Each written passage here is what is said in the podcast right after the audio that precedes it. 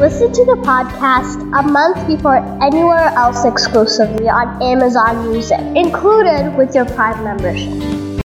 आज की कहानी का नाम है नेवले की दोस्ती एक बार देव नाम के व्यक्ति के घर जिस दिन पुत्र का जन्म हुआ उसी दिन उसके घर में रहने वाली नकुली ने भी एक नेवले को जन्म दिया देव की पत्नी बहुत दयालु स्वभाव की स्त्री थी। उसने उस छोटे नेवले को भी अपने पुत्र के समान ही पाला, पोसा और बड़ा किया।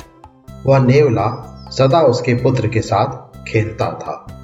दोनों में बहुत ही गहरी दोस्ती थी। देव की पत्नी भी दोनों की दोस्ती को देखकर बहुत ही प्रसन्न होती थी। किंतु उसके मन में यह शंका हमेशा रहती थी कि कहीं यह नेवला उसके पुत्र को काट न खाए। एक दिन उसकी इसी आशंका का बुरा परिणाम निकल आया। उस दिन देव की पत्नी अपने पुत्र को एक पेड़ की छाया में सुलाकर खुद पास के तालाब से पानी भरने गई थी। आते हुए वह अपने पति देव से कह के गई थी कि वहीं ठहर कर वह पुत्र की देख रेख करे। कहीं ऐसा न हो कि नेवला उसे काट खाए। पत्नी के जाने के बाद देव ने सोचा, नेवले और बच्चे में काफ़ी गहरी दोस्ती है। नेवला बच्चे को कभी हानि नहीं पहुंचाएगा। यह सोचकर वह अपने सोए हुए बच्चे और नेवले को पेड़ की छाया में छोड़कर स्वयं काम पर चला गया। प्रयोग से उसी समय एक काला सांप पास के बिल से बाहर निकला।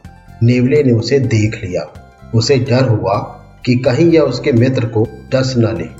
इसलिए वह काले नाग पर टूट पड़ा और स्वयं छत विक्षत होते हुए भी उसने नाग के टुकड़े टुकड़े कर दिए।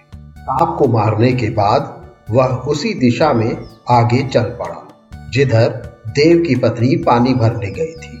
उसने सोचा कि वह उसकी वीरता की प्रशंसा करेगी, किंतु हुआ उसके विपरीत। नेवले को खून से लथपथ देखकर देव की पत्नी का मन उन्हीं पुरानी आशंकाओं से भर गया कि कहीं उसने उसके पुत्र की हत्या न कर दी हो। यह विचार आते ही उसने क्रोध से सिर पर उठाए घड़े को नेवले के ऊपर फेंक दिया। छोटा सा नेवला जल से भारी घड़े की चोट खाकर वहीं मर गया।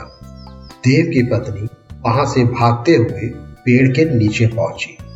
वहाँ पहुंचकर उसने देखा कि उसका पुत्र बड़ी शांति से सो रहा है और उससे कुछ दूरी पर एक काला सांप मरा हुआ पड़ा है। तब उसे नेवले की वीरता का ज्ञान हो। पश्चाताप के कारण वह रोने लगी और अपने नेवले को याद करने लगी। इस कहानी से हमें यह शिक्षा मिलती है कि हमें अपने क्रोध पर नियंत्रण रखना चाहिए। मुझे उम्मीद है यह कहानी आपको पसंद आई होगी।